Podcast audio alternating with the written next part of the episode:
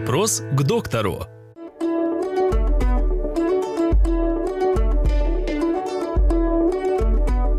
Каковы причины головной боли? Причин головной боли очень много. Это может быть от физиологических до органических. Э, Что значит органические? Это могут быть нарушения кровообращения, это могут быть опухолевые заболевания, это могут э, быть э, инфекционно-вирусные заболевания, энцефалиты, менингиты.